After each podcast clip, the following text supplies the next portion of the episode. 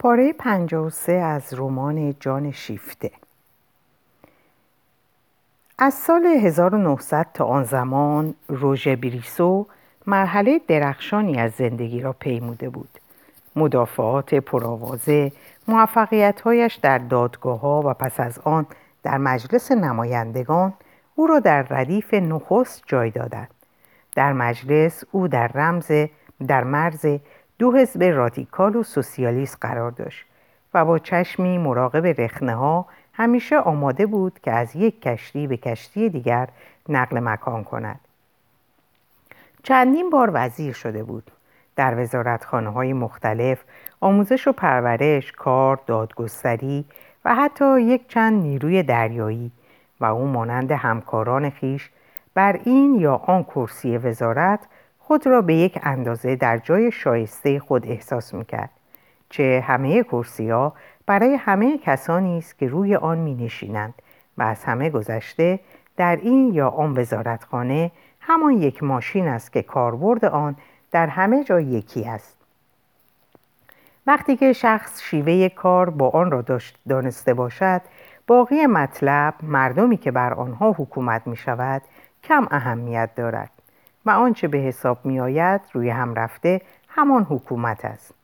بریسو ضمن ور رفتن با آن همه موضوعهای مختلف پشتوانه اندیشه ها و یا درستتر بگوییم ذخیره کلمات خود را غنی ساخته بود بیان که چندان چیزی از کنه قضایی بیاموزد. زیرا بیش از آن سرگرم حرف زدن بود که وقت برای گوش دادن داشته باشد. ولی حرف خیلی خوب می‌زد. با این همه در یک زمینه دامنه معلومات او گسترشی جدی یافته بود. در زمینه پرورش چارپایان رای دهنده و شیوه بهره برداری از آنان. در میان مردان سیاسی جمهوری سوم تنی چند بودند که در این کار به استادی رسیده بودند. سرانگشتانشان با ساز عواطف توده ها و رمز مزراب های آن ناتوانی ها، سوداها، وسواس ها سخت آشنا بود. اما هیچ یک به پای عالی جناب بریسو نمی رسید و نمی توانست این ساز را با چیره دستی بیشتری بنوازد. هیچ کس نمی توانست سازش های والای دموکراسی را ایدئولوژی های مفرقین پوزه را که فضیلت های نژاد و رضایل نهفتهاش را زیر پوشش خود می‌گیرند آنها را به عرصه میآورند و سخت برمیانگیزند با تنینی پرشکوهتر به احتراز درآورد. او پیانو نواز بزرگ پارلمان بود. حزبش احزابش زیرا چنان رفتار می‌کرد که بیش از یک حزب او را از خود می‌دانستند. برای کنسرت های مجلس نمایندگان برای سخنرانی های پرتمطراق که صورت چاپ شده آن بر کاغذ سفید بزرگ آن هم به اتفاق آرا به هزینه رای دهندگان در سراسر فرانسه پخش می‌شد. در هر فرصتی به هنرمندی او متوسل می شدن و او هرگز سرباز نمی‌زد. همیشه آماده بود.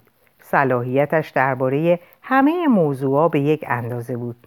البته با کمک منشیهای پرکار و مطلع خیش و او یک گروه از آنان در اختیار داشت. فداکاریش به حزب به احزاب خیش و پایبندیش به نام و آوازه خود همتای قدرت ریاهایش بود. هیچ چیز خستهشان نمی‌کرد. این کوشندگی و این صدای رسا هر دو به یک اندازه شکوهمند در زمان جنگ بزرگ برای جمهوری که بسیجشان کرد سخت مفید افتاد. روژ بریسو موظف شد که جهان و مردم فرانسه را به حقایق اولیه‌ای که میبایست خود را در راه آن تا به آخر دچار ویرانی و ورشکستگی کنند مؤمن سازد. او را به معمولیت های دوردست فرستادند. البته او در آغاز جنگ مانمود کرده بود که با درجه سرگرد ذخیره سوار به خدمت ارتش درآید و حتی یک چند به همین عنوان وابسته ستاد فرماندهی کل شد که محکم در کاخ کمپینی نشیمن گرفته بود. اما به او فهماندند که در سنگرهای آمریکا خدمتش به کشور موثرتر خواهد افتاد و او بیان که خود را از نفس بیاندازد آن را با گشاده دستی در این راه صرف کرد. با این همه در سفرها و دریانوردی های متعدد خیش در حالی که همواره رهسپار لندن، نیویورک، ترکیه، روسیه و تقریبا همه کشورهای بیطرف یا متحد بود با پاره خطرهای جدی روبرو شد. در دلاوری بریسو جای بحث نبود. او به خوبی می توانست در آرگون یا در فنلاندر تفنگ در کند. چیزی که بود به وظایفی که نبوغش بر او تحمیل می‌کرد پی می برد.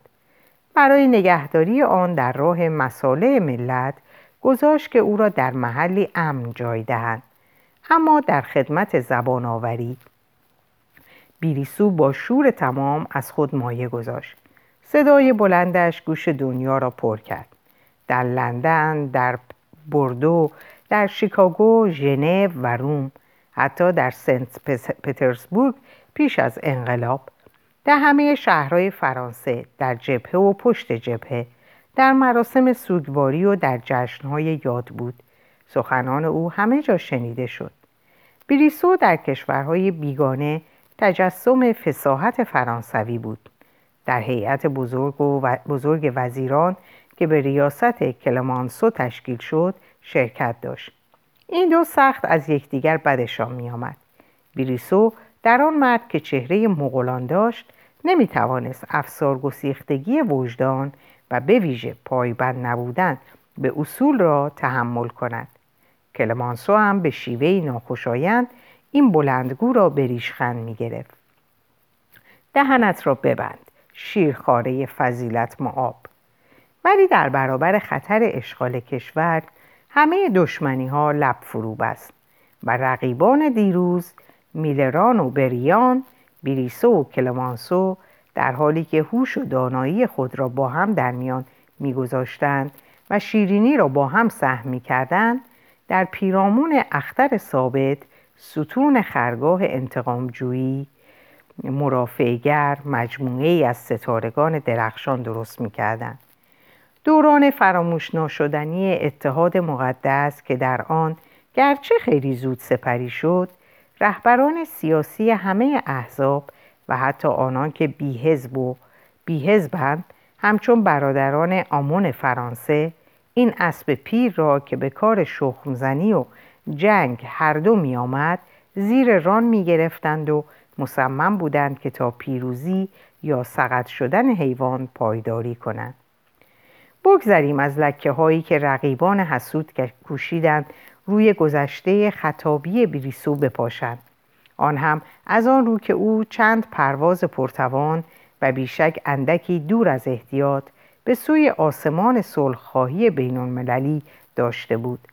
دوران خدمت او بیلک گذشته بود ولی آنکه زبانش پیوسته در کار است ناگزیر است که از همه چیز حرف بزند و نمی‌توان توقع داشت که هر یک از سخنانش او را متعهد سازد.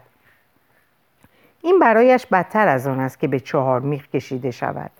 از آن گذشته صلحخواهی همچنان که از نامش برمیآید شربتی است که کاربردش به صورت مسکن در زمان صلح مجاز است و تنها زمانی ممنوع می گردد که جنگ درگیرد زیرا تنها در این هنگام است که می تواند مؤثر افتد و این را آن سخنران بزرگ توانست بی زحمت به اثبات برساند جز برای دشمنان بی ایمانی که هیچ چیز نمی تواند مجابشان کند حتی آن جدیت پرشوری که بریسو با روحیه قهرمانی کرنیوارش در لو دادن همراهان دیروزه خود نشان می‌داد مشتی هواخواهان سرسخت صلح آلمانی هایی به لباس فرانسوی درآمده که ادعا داشتند بازی خود را در زمان جنگ نیز ادامه دهند اگرچه خطر آن باشد که نیروی پایداری ملتی خسته را از میان ببرند و ما را از میوه بس گرانبهای پیروزی محروم کنند. در سرنوشت مردان بزرگ است که مورد افترا باشد. بریسو به اندازه کافی نیرومند بود که نگذارد یک چنین بیانصافی صفای جانش را تیره کند. او بر آن میخندید. با همان خنده پرتنین گلووایی که دوستدارانش آن را به خنده دانتون تشبیه می‌کردند. مقایسه بیجا. زیرا باید گفت که پریسو آن شیوه گفتار بساتداران سر میدان و آن لحن بیبندوبار دانتن را نداشت. باری او کینه به دل نمی گرفت و آماده بود که دشمنان خود را فردا رهین منت خود سازد. عمده همان بود که گولشان زده باشد. در این دنیا همه چیز خریدنی است. بیریسو بهای خوش اقبالی سیاسی خود را در خانه پرداخت. او در زندگی خانوادگی خوشبخت نبود. زنی که به همسری گرفته بود ثروتمند سفید فربه کمخون مرغکی چاشنی یافته با اوراق بهادار برای مردی از تراز بریسو از همه بابت نارسا بود. در هوش و همچنین در لذات حواس استعداد کم داشت. بی شخصیت بود و بدبختانه برخلاف برخی از این افراد ناچیز که دست کم می‌دانند سر راه نمانند افق را با وجود ناداشته خود صد می کرد. مدام در گله گذاری بود و هیچ چیز حتی هنرها و افتخارات شوهرش را تحسین نمی کرد. استعدادی مشعوم و بیشک بیمارگونه داشت که از یک زندگی برخوردار از امتیازات فراوان هرگز جز به جنبه های ناخوشایند آن توجه ننماید بر همه چیز بر همه کس عیب می گرفت این به صورتی مأموریتش در زندگی بود با این همه هیچ کاری نمی‌کرد تا کمترین چیزی را عوض کند بر همه چیز مهی چسبناک و عبوس همچون باران اکتبر می پراکند. همه کسانی که به او نزدیک می شدند از آن کام می گرفتند. می توان باور کرد که یک چنین آب و هوایی برای روژه بریسو با آن بنیه نیرومندش هیچ سازگار نبود. اقامت خود را در آنجا به کمترین حدی که ناگزیر بود میرساند و با عدسه های پرتوان از آنجا فرار می‌کرد و آب و هوای خوشتری میجست و زمزمه کامروایی هایش بر تراکم ابرهای قنبار در خانه کم نمی افزود. با این همه بازیگوشی هایش این مرد وظیفه شناس را مانع نشده بود که حق همسر خود را درست سر وقت پرداخت کند و اگر آن زن ممسک جز یک دختر به دو اهدا نکرد تقصیر از او نبود. بیریسو دختر را سخت دوست می داشت.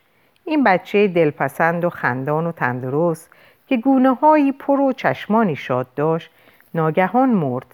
به دنبال یک عمل جراحی بی خطر یا بهتر بگوییم بر اثر بیهوشی که دیگر از آن بیدار نشد. سیزده سال داشت. بیریسو و همسرش از پا در آمدن. این بار زن دلایلی داشت که دنیا را متهم کند. آه و زاری خود را به پای محراب های کلیسا و در اقرار، اقرارگاه ها برد. به تقدس روی آورد و این سخت مزاحم سیاست بریسو گشت. هواخواهی کشیشان هنوز دوباره مد نشده بود. مد نشده بود. مرد بیچاره برای تسلای خود نه خدا داشت و نه مردان خدا. ضربت سختی بر او وارد شده بود و او در تنهایی اتاق در برابر عکس دخترک که بر میز کارش نهاده بود به تلخی اشک ریخت. جنگ وسیله انصراف او گشت. فعالیت دیوانوار پناهگاه او در برابر اندیشش شد. از خانهاش از زن و از دختر مردهش میگریخت. از آنها افسوس حتی در کامجویی های خود میگریخت. و فزونی نیروی خود را که کارهای سیاست برای به مصرف رساندنش کافی نبود در آن به کار می‌زد. مدیه سرایانش در این نیز جنبه دیگری از شباهت او با دانتون و نوشخارگی هایش می‌دیدند. ولی بیریسو از هرزگی خود آسایشی نمیافت مانند تقریبا همه فرانسویان او مرد خانواده بود. به محبت های خانگی نیاز داشت. در دیده این مردان هیچ چیز جای آن را نمی‌گیرد. جاه طلبی افتخار کامجویی که به نظر می رسد آن همه بدان حریص باشند برایشان چیزی جز یک ارسالز نیست. بریسو از اینکه پسر نداشت تسکین نمییافت. می‌دانست که پسر آنت از خود اوست. پیش از مرگ دخترش بیریسو از اندیشیدن بدان پرهیز داشت. خاطره آنت برایش خوشایند نبود. آن را کنار می‌زد. اما کینه نهفته آن را در او جایگیر می ساخت زخمی بر خودپسندی و شاید بر عشقش که درست بهبود نیافته بود. بریسو این زن را از نظر گم کرده بود. ولی از آنکه دو سه بار غیر مستقیم جویا شود که چه بر سرش آمده است خودداری نتوانسته بود. بیان که خواستار بدبختیش باشد از دانستن آنکه آنت در زندگی توفیقی نیافته است بدش نمی آمد. این بدان معنی نبود که اگر آنت از او یاری می‌خواست در نهایت میل به کمکش نمی آمد. ولی خوب می‌دانست که آنت امکان چنین تلافی زیر پرده ای را هرگز در اختیارش نمیگذاشت. دو یا سه بار در طی پانزده سال بیریسو در کوچه به او با پسرش برخورد, کرد، برخورد کرده بود. آنت هیچ در صدد پرهیز از او بر نیامد. این او بود که گذشته بود و خود را به ندیدن زده بود. احساسی دردناک از آن در او به جا مانده بود که خوشتر داشت تحلیلش نکند. این داستان دوردست این زن که از او از آن او شده بعد با او بیگانه گشته بود این رهگذر گمنام به کار او که همه چیز داشت چه می آمد؟ خدایا ما همه چیز داریم میپنداریم که همه چیز در تملک ماست و یا این همه مانع آن نمی‌توانیم شد که از اعماق گذشته افسوسی پشیمانی زهراکین یک چیز بی اهمیت که از دست داده ایم سر برارد و این چیز بی اهمیت همه چیز می شود و همه چیز ناچیز می گردد و این شکافی ترکی در پهلوی جام زندگی است و همه محتوای آن جاری می شود و می رود. خوشبختانه این یادآوری های گذشته نادر بود و بریسو به اندازه کافی به خودفریبی عادت داشت که خود را مجاب سازد که آنها را نمی شنود. وقتی که انسان یک ساعت دور از افتخار پشت سر می‌گذارد بهتر از همه آن است که به خود بگوید که همچو چیزی هرگز وجود نداشته است بیریسو اگر زندگی پرمشغلش حاوی چیز دیگری جز سایه خاموش این زن و سایه باوی به هم پیچیده خود او نبود می توانست آن را سرانجام در دورنمای زندگی خود مستحیل سازد. اما آن دیگری پسرش وجود داشت و نمیگذاشت که محوش کنند از هنگامی که دخترکش مرده بود این پسر زنده بریسو را تعقیب می‌کرد. پیوسته بر جاده اندیشه خود به او برمیخورد. بیریسو خطوط چهرهش را نمیشناخت. در دو یا سه برخوردی که با آنت داشته بود نتوانسته بود آن را به خاطر بسپارد و هیچ مطمئن نبود که تصویری که به شتاب برایش حاصل شده بود درست بوده باشد. تنها یک بار به نظرش رسیده بود که آن پسر جوانی که بازو به بازوی آنت چند ردیف آن سوتر در اتوبوس نشسته است هموست. چشمان پسر که یک دم روی او لغزید سرگرم تماشای دختر قشنگی بود که در کنارش بود و بریسو با نگاهی متأثر گشته در او مینگریست.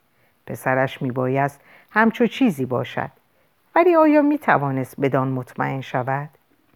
چقدر او این پسر را کم داشت؟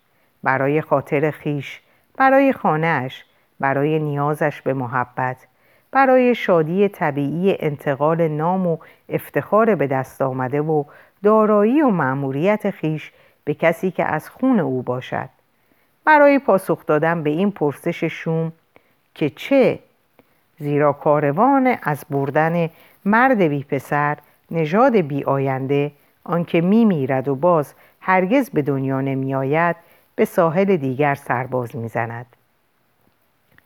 ولی این همه رنج است که کس پیش دیگران آشکار نمی سازد و اگر یک شب 1915 که در آن بیریسو با خانم های آبرومند و کنجکاوی که هیچ کدام اهل حرفه نبودند در یک محفل عیش و نوش بود بر حسب تصادف به سیلوی بر نمی‌خورد هیچ کس از درد او با خبر نمی‌شد.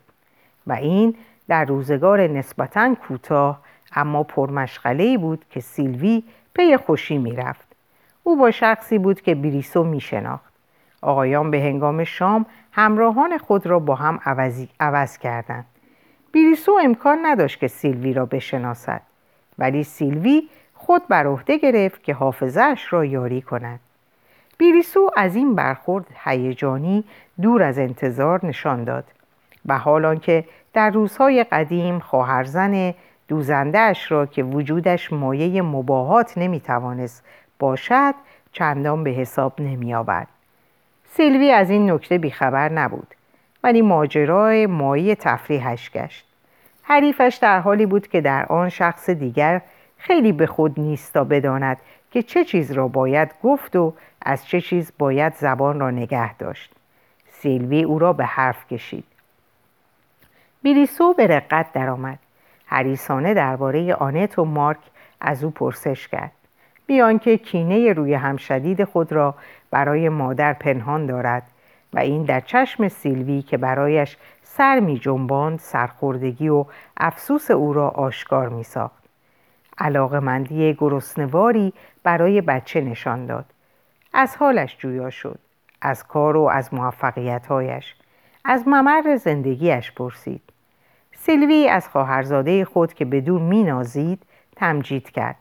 رگ پدری باز بیشتر از آن که به جنبش درآمد. بیریسو با سیلوی در میان نهاد که از دیدن پسرش و از اینکه او را در کنار خود با خود داشته باشد بسی شاد خواهد شد و میل خود را به تأمین آینده او باز گفت روز دیگر سیلوی این همه را به خواهرش گفت رنگ آنت یک سر پرید به سیلوی اختار کرد که چیزی از آن به مارک نگوید. خود سیلوی کمترین تمایلی به گفتن نداشت. به اندازه خواهر خود به مارک دلبسته بود و هیچ نمی‌خواست که از او دست بکشد. ولی درباره عواطف حقیقی خود خود خیشتن را فریب نمی‌داد. گفت خیال می‌کنی که من می‌روم این را به اون بگویم. همینش مانده که ما را اینجا بکارد و برود. آنت براشفت نمی‌خواست بپذیرد که بچه را قاچاق کرده است. سیلوی خنده کنان این کلمه را بیپرده گفت. خب چی؟ هر کی سی خودش. آنت که می‌خواست که پسرش باوی باشد برای نجات او بود. می‌خواست از او در برابر آنچه می‌توانست آرمانی را که در او بنا کرد به ویرانی بکشاند دفاع کند. ولی خوب می‌دانست که در ضمن از خود نیز دفاع می کند چه با آن همه خستگی ها و رنج های گرانبهاتر از شادی ها پانزده سال او را زیر بال و پر خود بگیرد و از او مردی بسازد و آن وقت ببیند که آن دیگری آن مرد که هرگز پروای وظایف خود نداشته است آن دشمن اکنون بیاید و به حقوق خود به حقوق پدری خود استناد کند و در این کار بیان که زحمتی کشیده باشد چیزی جد سود نبرد. هرگز. آیا من بی انصافم؟ باشد. بی انصاف بله من بی انصافم این به خاطر پسرم است. برای خیر و صلاح اوست. مارک جوان برام بود که خودش خودش به تنهایی درباره خیر و صلاحش تصمیم بگیرد و دیگران را از آن نمی بخشید که به جای او در این باره پیش داوری کنند او از مادرش آندم که به سردی ترکش کرد و در پی این ماجرای شگرف جستجوی پدرش رفت هنوز رنجی به دل داشت. بیش از آن چه مینمود دچار آشوب بود. چه در پیش خواهد یافت؟ خاطرش از نتیجه اقدام امروز آسوده نبود. به تدریج که پیش می‌رفت تمایلی در او پیدا می‌شد که از راه برگردد. اینک بیباکی این اقدام در نظرش پدیدار میگشت ولی با خود گفت خواهم رفت. اگر لازم افتاد بیباک تا حد بیشرمی و گور پدر گور پدر حیا. می‌خواهم ببینم. خواهم دید. دیگر از نشانیبی که به وی داده بود بودند پر دور نبود.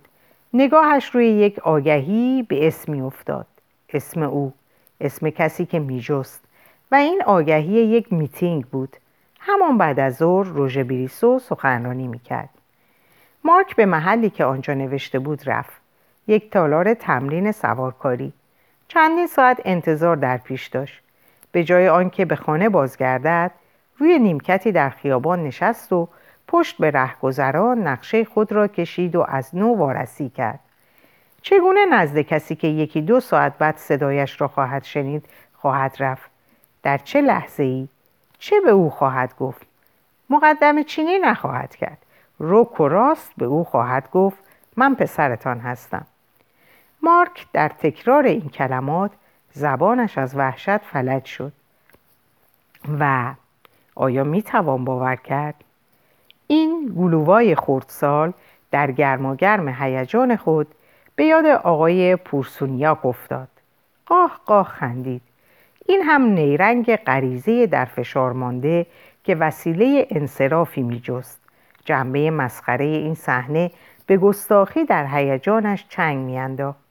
سودزنان رفت و یک فنجان قهوه نوشید. ولی از گوشه کافه که در آن بود در تالار سخنران در تالار سخنرانی را از نظر دور نمی داشت و همین که در باز شد او یکی از نخستین کسانی بود که به درون رفت. خود را به صف نخستین نزدیک سکوی سخنرانی رساند. جاها از پیش گرفته شده بود. یک بار و دو بار و سه بار. و تا هر بار که لازم افتاد گذاشت که او را پس بزنند. و او با فشاری باز میگشت و سرانجام لنگر انداخت. برای آنکه بهتر ببیند پشت به یک ستون چدنی درست در پای میز خطابه ایستاده بود که بریسو وارد شد. با همه ادعاهای خود که دچار احساساتش نشود مارک چنان آشفته بود که بریسو را تنها پس از آنکه جای گرفت دید. او دچار همان تکان روحی شده بود که از صورت گرفتن حادثه ای که مدتی بس دراز در انتظارش بوده ایم در ما در می‌گیرد. حادثه یک سر غیر از آن است که در تصور می آوردیم هیچ شباهتی ندارد ولی واقعیتش چنان برجستگی بدان می دهد که همه آنچه در تصور داشتیم فرو می ریزد مانند یک بادبادک کاغذی پاره گشته دیگر حرف آن نیست که اگر اینجور یا اونجور می بود هست در برابر تو است مانند تو گوشت و پوست دارد و دیگر تا ابد ممکن نیست که آن را عوض کنی. او این مرد پدر من. چه تکانی! ابتدا چیزی در تو می‌گوید. نه. نوعی سرکشی. باید زمان بگذرد تا تو عادت کنی. و سپس ناگهان تصمیم گرفته شد. دیگر جای بحث نیست. واقعیت آنجاست. میپذیرم. و این مرد منم. من؟ کنجکاوی حریس با این چهره در میافتد. یک به یک خطوط آن را وارسی می کند تا خود را در آن بیابد. این مرد بلند بالا و تنومند با چهره پهن و ریش تراشیده پیشانی زیبنده بینی دراز و ستبر با پره های خدمتگذار که به یک اندازه آماده بویدن گل سرخ و پشکل است گونه ها و چانه پرگوشت مردی جلوه فروش سر به عقب برده و سینه فربه را سپر کرده آمیزه ای از هنرپیشه و افسر و کشیش و اشرافزاده روستایی.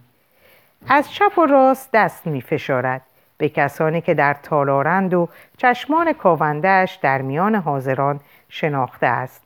با دست سلام میفرستد و در همان حال پنداری که گوش به کسانی که نزدیکش هستند دارد میشکفد و میخندد. شادان تند و به تصادف جواب می‌دهد. با رفتاری گاه خودمانی گاه چرب و نرم گاه سرسری.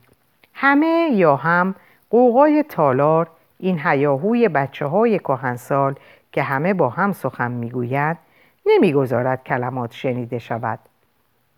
همینقدر یک خورخور ناقوس مرد در محیط خاص خود مرد در محیط خاص خود است. من من این چیز این توده گوشت این خنده این دستهایی که می‌دهم مارک لاغر و ریزندام رنگ پریده و مغرور همچون تبال آرکول این مرد فربه و شکفته و پر جنب و جوش را با چشمانی سختگیر برانداز می کند. با این همه مرد زیبایی است. جاذبه ای دارد. مارک از آن برکنار نمی ماند. ولی اعتماد ندارد. بو می کشد. بوی او را آشنا نمی یابد. منتظر می ماند که به سخن درآید. بریسو سخن آغاز می کند. و مارک گرفتار او می شود بیریسو با هنری کار کشته از آنکه صدایش را در آغاز به اوج خود برساند خودداری می کرد. ساز خود را بر پایه آرام و ساده می نهاد. می دانست که برای نوازندگان به راستی چیره دست نوازندگان به راستی چیره دست یکی از راههایی که تالار لرزان از, لرزان از هیجان را به خاموشی وادارند آن است که نرم بنوازند کسانی هستند که از همان قدم های نخست آمرانه با سازش های پرصدا پیش می آیند ولی دیگر پیش نمی روند و توجه شوندگان از ایشان منصرف می شود. استادی مداوم خسته استادی مداوم خسته می کند اما او راست و بیقش پیش می آمد مردی مانند خودتان یک رفیق و شما به او دست می دهید و همین که دستتان را گرفت آن وقت آن وقت خوب خواهید دید. مارک هیچ چیز نمی‌دید می نوشید در آغاز کلمات را نشنید. صدا را میشنید. گرم و صمیمی بود. با بوی سرزمین فرانسه. یادآور عصر روستاهای آشنا. مارک مخرج قلیز برگینی حرف ر را باز شناخت همان که مادرش سرسختانه میکوشید عادتش را از زبان او دور کند. این پیوند نهفته ای بود که میانشان آشکار می‌شد. علامت قبیله درونی ترین بخش وجود. آنچه دیرتر از هر چیز زدوده می شود زبان این زیر و بمهای روستایی وار مردانه و نوازشگر. او را به گونه می گرفت که پدری کودک خود را بر زانو می گیرد. مارک به سپاسی محبت, محبت آمیز آغشته بود. شاد بود. لذت با آنکه سخن می گفت لبخند می زد و بریسو کم کم متوجه پسر جوانی شد که با چشمان خود گویی میخوردش. او عادت داشت که به هنگام سخنرانی یک یا دو شنونده بجوید که آینوار باستاب درستی از فساحتش بدهند او در آنجاها به خودش گوش می‌داد. اثر سخن و تنین آن را برآورد می‌کرد. و او که در گرفتن این نشانه ها چالاک بود در سخنرانی خیش که یک بدیه سراحی تدریجی از روی طرحی کلی بود جز پاره قطعات بزرگ که به ضرب و ایقاع ارکست در کنسرت کنسرتوها میمانست خود را از روی آن توجیه می‌کرد. آن تبال کوچک آرکل که روبرویش بود با چشمانی فروزان و خندان در چهره تبدار آینه بسیار خوبی برایش بود. از دیدن خود در آن شوری در بیریسو پدید آمد و ناگهان آینه کدر شد. مارک کلمات را شنید. بیریسو افسون خود را باطل کرده بود. پرواز فساحتش همکنون بر نگاه تیز نوجوان آشکار داشته بود که بالهای آن ساختگی است. شگفت زدگی جمعیت که سخنان بیریسو را با دهان باز دنبال می کردن اثری مستقیم روی مارک نهاد و او را به احتیاط واداشت. چنانکه در برابر هیجان خود به واکنش ایستاد. او از کسانی بود که به غریزه همیشه در برابر واگیری عواطف توده ها در حال دفاعند. مارک از اینکه مانند آنها گذاشته بود این صدای زیبا در قلبش چنگ بیاندازد خشمگین شد. خود را محکم گرفت و از آن دم دیگر نگذاشت که چیزی از دهان آن دیگری و از قلب خود او بگذرد مگر آنکه آن را در معرض بررسی تند و تیزی بگذارد. بیریسو در برابر شنوندگان رام خود شیپور اصول ابدی را به دهان می برد. معموریت قهرمانانه فرانسه را می سرود. فرانسه آن سندان جاودانه بود که بر آن جهانها چکش می خورد و شکل می گیرد. میز قربانگاه بود نان اشاربانی ملت ها بود دشت های کاتالونی و پواتیه مارن و وردن گروه پتن بایار مانژن شارول مارتل ژوفر و دوشیز ارلان فرانسه. خیلی خستگی, خستگی ناپذیر خود را برای نجات آدمیان عرضه می دارد. و 20 بار ذبح گشته بیست بار از نو زنده می شود. تنها ملتی در جهان که با دفاع از خیش از جهان دفاع می کند. بیریسو از حلقه زر و آهن متفقین سخن گفت. محبتشان مانند گروه پهلوانان به گرد شارلمانی فرانسه را در میان می گرفت. بیریسو نزد آنان رفته بوده است. به چشم خود دویزو می توانست بیقرزی پرشکوه جمهوری بزرگ با پرچم پرستاره را بستاید که بی آنکه چیزی بخواهد شتابان می آمد تا وام خود را به کشور لافایت بگذارد و انتقام حق را بگیرد انگلستان والامنش ایتالیای فساد ناپذیر از زمان جنگ های صلیبی هرگز چنین چیزی دیده نشده است. ولی در حالی که در جنگ های صلیبی منازعه بر سر سنگ گور مسیح بوده است در بزرگترین جنگ صلیبی آنکه امروز در جریان است مسیح تازه‌ای در کار است تا گور بشریت در بشریت در بردگی مانده را در هم بشکند. زشتکاری عظیمی که امپراتوری دیو صفت بش تنها عامل و یگانه مسئول آن بود. می‌رفت که با خود آن در هم کوبیده با خود آن در هم کوبیده شود. همه جنایات سیاسی و اجتماعی از آن سرچشمه می گرفت تنها از آن از آن منجلاب. گروه مستبدان پلشت و توده مسخ شده یونکراس ها سوسیالیست های دروغین برد فروشان پیکروش، ها کروپ هگل بیسمارک ترایچکه و ویلهم, دو، ویلهم دوم. خونخاری ددمنشانه هزیان سارداناپال نیچه که خود را خدا میپندارد و به چهار دست و پا او او می کند ملت هایی که می نالند دود ویرانه ها بلژیک بیگناه و لهستان مقدس. رنس لوون کرکس های سیاه که بر فراز شهرهای بیدفاع پرواز می کنند و بی ترس از خطر به کشتار زنها و بچه ها می پردازند. ولی پرندگان سفید فرانسه روی جانوران درنده شیرجه می روند و همچنان که گروه هایشان را از هم می پراکنند از فراز رودخانه رن می روند تا نژاد تبهکاران را به کیفر برسانند رهایی فردا می رسد ملت های آزاد شده اروپا و آسیا و آفریقا در سایه حمایت محبت آمیز فرانسه آزاد انگلستان آزاد می روند تا از سرچشمه آزادی سیراب شوند. آخرین امپراتوری قاره اروپا فرو می ریزد جمهوری بال می گشاید فرشته رود سروش تاق ویروزی اتوال گام بر می دارد. ای فرزندان میهن من از جبهه می آیم معجزه است. فرزندان ما می خندند آنان که رو به مرگند می خندند و می گویند کوتاه و خوب. من روز خود را بیهوده از دست ندادم. به, آن به آنها پیشنهاد می شود که به عقب جبهه فرستاده شود. جواب می دهند هرگز. مرا به سیم خاردار ببندید.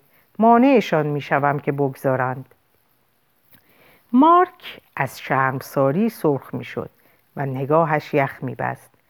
چگونه سیخونکشان می زند این گاوها را این کلمات میان توهی این شیوه های مبتزل این دروغ های فرومایه. مارک با تحقیری سرد به سخنران که عرق و فساحت از او روان است چشم می دوزد و بریسو بی آنکه بفهمد حس می کند که فاجعه ای در روح این شنونده در جریان است. همه دامهای خود را میچیند تا این شکار را دوباره بگیرد از این نگاه که قضاوتش می کند خود را می بازد. دیگر یارای نگاه کردنش ندارد ولی در اسنایی که او همچنان فریاد می‌زند فرانسه فرانسه یک دل و یک زبان و بی آشوب همچنان نوازنده چیره دست و آموزده, آموزده نواهای خود را گسترش می دهد. با دل مشغولی در یک گوشه مغز خود تصویر پسر جوان را حفظ می کند. اینک او را می شناسد. در جستجوز که بداند کجا دیده است ولی در جهش جملات سبک سنگین شده خود نمی تواند درنگ کند تا رد پای خاطره را دنبال کند بیریسو سخنرانی خود را روی سازش پرتوانی که فریادهای تالار صد بار منعکسش می‌سازد به پایان میرساند. همه ایستادهاند فریاد می‌زنند تحسین می‌کنند. به سوی میز خطابه میتازند تا دستهای شهروند بزرگ را بفشارند. همه از هیجان سرخ شدهاند. یکدیگر را صدا می‌زنند و میخندند و در پاره چشمها اشک نشسته است. بیریسو شاد و سرزنده نگاهی از گوشه چشم به سوی شنونده سرکش میافکند. اما اقرار به شکست خود دارد. جا خالی است. مارک ناپدید شده است. او نتوانسته است بوی گند این فساحت را تا به آخر تاب بیاورد. ناگهان رفته است. ولی هنگامی که قررش رداسای کف زدنها در می‌گیرد هنوز دم در تالار است. با لبی برگشته از تحقیر برمیگردد و یک دم این تالار هزیان گرفته و فاتح آن را مینگرد. بیرون می رود و در کوچه از بیزاری توف می کند بلند حرف می زند سوگن می خورد قسم می خورم ای توده رزل که هرگز سزاوار کف زدنهای تو نشوم. در همین دقیقه بیریسو که در تالار به صدای بس بلند حرف می‌زند و با تحسین کنندگان خود میخندد در مغز خود چهره ای را که به وسواسش انداخته بود درست در محل خود جای می‌دهد. اینک آن نوجوان اتوبوس را باز شناخته است. مارک با گامهای بلند می‌رفت میگریخت. از محل سرخوردگی خیش میگریخت. ولی سرخوردگی پا به پای او میآمد. خدایا! از صبح که او از همین راه به دینجا آمد چقدر دنیا عوض شده بود.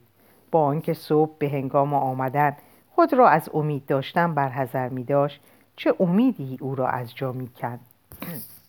چه شادی چه انتظار آمیخته به هیجانی از این مرد که به سراغش می‌رفت چه بس نیاز دوست داشتن و تحسین که او برای این مرد می آورد. وقتی که صدایش را شنیده بود پاک نزدیک بود که به سویش بدود و ببوسدش ببوسدش.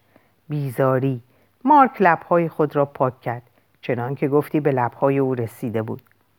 سخن پرداز نفرت انگیز منافق دروغگو دروغگو دروغگو دروغگو که فرانسه را و خودش را فریب می‌دهد. فرانسه اگر دوست دارد دروغ بشنود اگر می‌خواهد فریبش دهد خود داند. ولی اینکه او خود را فریب دهد بخشودنی نیست. این پستی و تباهی است. بیزارم. بیزارم از او. بیزارم از خودم. زیرا من از او ساخته شدم من پسر این دروغگو هستم. این دروغ در من است. مانند دیوانه خشمگین می‌رفت. نزدیک رودخانه سن رسید و بر ساحل آن خم شد. دلش می‌خواست چندان خود را بشوید که خونی شود. چندان بشوید که به گوشت برسد تا آلودگی بدبو را بزداید. مارک بدان گونه که انسان وقتی که 17 ساله است و دستخوش صدا است نه عقل داشت و نه رحم. یک دم نمی اندیشید که ممکن است این مرد مانند حد متوسط مردم خوب باشد سست عنصر باشد. نمی اندیشید که اگر پسرش را می شناخت گرامیش می داشت چه او مانند حد متوسط مردم زیر توده ناتوانی ها و دروغ ها و ناپاکیزگی های خود خلوتکده مقدسی از احساسات پاک و حقیقت دست نخورده را پنهان می کرد. همچنین نمی اندیشید که این نسل کهنه ادیبان این سخن پردازان و این گذافگویان به شیوه باستان باستانی دروغین نوعی بنجل گالورومی از کودکی به واژه پرستی خو گرفته و در همان حال که قربانی واژه است هنرپیشه آن نیز هست. اگر هم بخواهد دیگر قادر نیست زیر کوهی از واجه ها که خفهش می کند تماس با واقعیت را بازیابد. ولی این آن چیزی است که مارک کمتر از همه آماده است تا ببخشد. جوان نژادهای که به شکار زندگی می رود جنایت را بر عنان پست و پرگوییش رجحان می نهد زیرا جنایت اگر می کشد آن دیگری مردزاست نژاده مارک از همان نژادی است که آن دروغگوست. هرگز. مارک این را می‌داند حس می کند دقلکاری های خود را اکنون باز می شناسد خود را در حین تکرار حرکات و زیر و بمهای صدای آن دیگری قافلگیر می کند به یاد می آورد که خود این همه را بازی کرده. پیش از آن که حتی از وجود سرمشقی که از آن پیروی می کرد بویی برده باشد. بیهوده است که مارک میراث این مرد را دور بریزد. آن را در خود دارد. هرگز هرگز. هیچ چیز مشترک میان ما نیست. هیچ چیز از او در من نیست. اگر من به ناخواه خود برگردان او باشم اگر او خود را در من تکرار کند اگر من او را از نو آغاز کنم خودم را می‌کشم. مارک چندین ساعت خسته و گرسنه ول گشت. شب فرا رسیده بود. مارک در اندیشه آن نبود که به خانه بازگردد. چگونه رو نشان دهد؟ به سرخوردگی خود اعتراف کند؟ یک زخمی, زخمی جنگ از کنارش گذشت. با چهره آسیب دیده. چشمخانه خالی و یک گونه شکاف برداشته. چنان که گویی سرب گداخته گوشت آن را خورده بود. زنی از مردم خورده پا که موهای خاکستری داشت بازویش را گرفته بود و او را با نگاه مهربان و دردمند خود در بر می گرفت. مرد تنگ او راه می رفت و او در اندیشه تبدار مارک پدیدار شد. مادر تصویر سرفراز او و خاموشی او زندگی پرمصائب و صداهای نالا نالوده او جان دست نخورده و بیدروغ او تحقیر او نسبت به واجه ها جرفناهای تنهایی بی همسر او و آن اراده سازش ناپذیر او که مارک در برابرش سرکشی نموده و نفرینش کرده بود. و امروز تقدیسش می‌کرد. آن قانون انعطاف پذیر انعطاف ناپذیر حقیقت او روبروی مردی که مارک تازه شناخته بود و انکارش می‌کرد. روبروی مرد توده ها او مادر بزرگ می‌شد و اکنون مارک می‌فهمید. سودای حسودانش را برای آنکه وی را از پدر بگیرد بیانصافیش را گرامی می داشت بی بی انصاف بر دستهایت بوسه می‌زنم. خجسته بادی تو. و یادآوری خشونتش در حق او. دیشب صبح امروز بر چهلهش سیلی زد. دوان دوان به راه افتاد. به سوی او او را رنجانده بود. می‌رفت که دلش را به دست دارد شکر خدا هنوز وقت داشت. به پایین پلکان می رسید سرایدار متوقفش کرد. دیگر کم مانده بود. مامانتان زخمی شده. مارک بیش از این هیچ گوش نکرد. چهار پله یکی بالا رفت. در را سیلوی به رویش باز کرد. با چهره عبوس.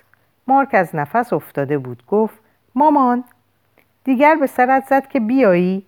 تمام روز منتظرت بودیم. مارک بیپروا کنارش زد و گذاشت گذشت. در اتاق مادر را باز کرد. آنت با سری بسته دراز کشیده بود. مارک فریاد, فریاد خفهی برآورد.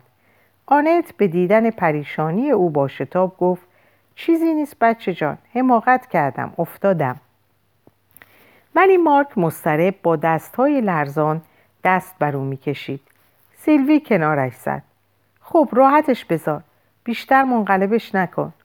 و با لحنی کینه آلود آنچه را که روی نموده بود برایش باز گفت. آنت که نگاهش به چهره پسرش دوخته بود گفته سیلوی را تصیح می‌کرد. از اهمیت حادثه میکاست. میکوشید شوخی کند. خود را متهم می‌کرد.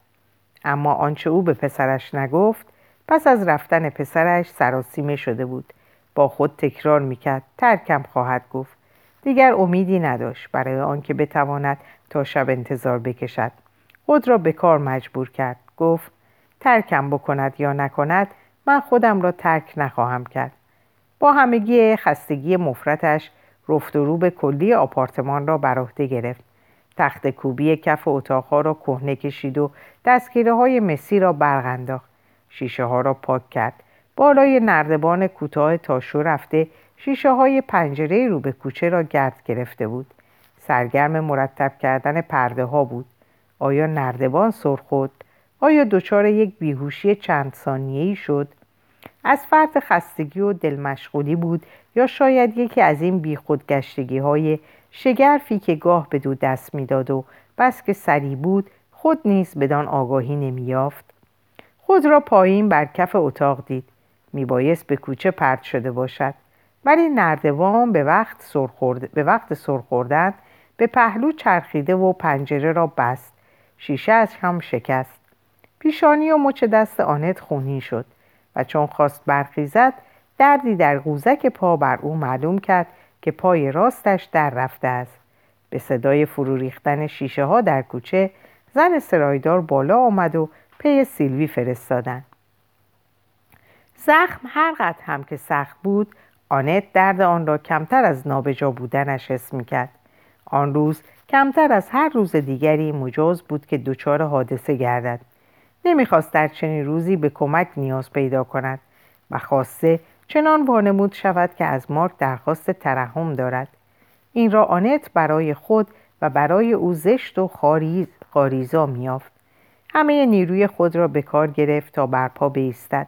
ولی درد تیر کشید درد تیر کشید و قلبش از حال رفت. ناچار شد که بگذارد او را به بستر ببرند. سرفکنده بود. تکرار می‌کرد. وقتی که برگردد چه دربارم خواهد گفت؟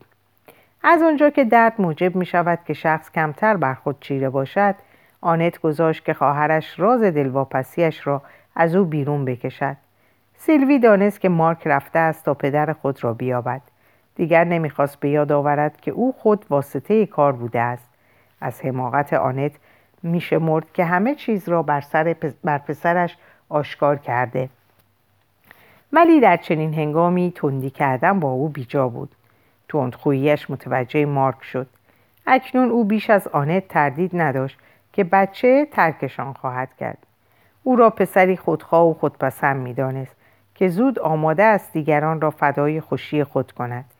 با این همه از دوستیش نسبت به وی نمیکاست بلکه بیشتر دوستش می داشت. خود را در او باز می شناخت. از این رو بر او نمی بخشید. اگر ترکشان می کرد هرگز بر او نمی بخشید. اگر کاری بود شده و رفته برای اینکه این همه دیر کرده باشد مگر واضح نبود که نزد بریسو مانده است و با او شام می‌خورد سیلوی هیچ عذری را هیچ امکان خلاف آن را نمیپذیرفت به تنهایی به اندازه آنت و مارک هر دو بیانصاف بود. اکنون که مارک آنجا بود تندخویی سیلوی به هر یک از نگاههایش به هر یک از کلماتی که می‌گفت نمایان می‌شد. مارک که کمتر شکیبایی داشت در برابر این بدخواهی به درشتی پیش می آمد. ولی آنت با فروتنی بسیار جز در اندیشه آن نبود که بر او ببخشایند. گویی که گناه او بوده که بستری شده است. لحن سیلوی بیش از مارک او را میرنجاد. بادار به خاموشیش کرد و گفت خب دیگه بسه. بسه هرچه از من حرف زدید. مهم نیست. چه چیزی مهم بود؟ مارک می‌دانست. آنت نیست و سیلوی همچنین. ولی سیلوی لجوجانه از جا تکان نمی‌خورد. مارکم تا زمانی که او آنجا بود نمی‌خواست حرف بزند. آنت با نگاه خود از خواهرش تمنا می‌کرد. سیلوی خود را به نفهمیدن می‌زد. ناگهان حوله ای را که در دست داشت انداخت و برخاست و بی یک کلمه سخن بیرون رفت. مادر و پسر تنها بودند. انتظار میکشیدند. چگونه؟ از کجا شروع کند مارک آنت را نگریست. آنت از نگاه او پرهیز می‌کرد. میترسید و نمی‌خواست که چشمانش راز وی را آشکار کند. نمی‌خواست پسرش را در تصمیم خود زیر فشار بگذارد. مارک در اتاق می‌رفت و میآمد. پیش از آنکه داستان آن روز را آغاز کند آب دهم فرو می‌داد. بار دیگر به مادرش که بی حرکت به پنجره روبروی اتاق چشم دوخته بود نگاهی افکند. ایستاد. راست به سوی او رفت. به زانو درآمد و دو بازویش را بر پیکر مادر گسترد و از روی ملافه ها بر زانوهای پوشیده او بوسه زد و گفت پدر من و مادر من تویی. آنت رو به دیوار برگشت و به گریه افتاد. در اینجا به پایان این پاره و پایان فصل دوم کتاب می‌رسیم. امیدوارم که خوشتون اومده. براتون اوقات خوبی رو آرزو می‌کنم و به خدا میسپارمتون. خدا نگهدار.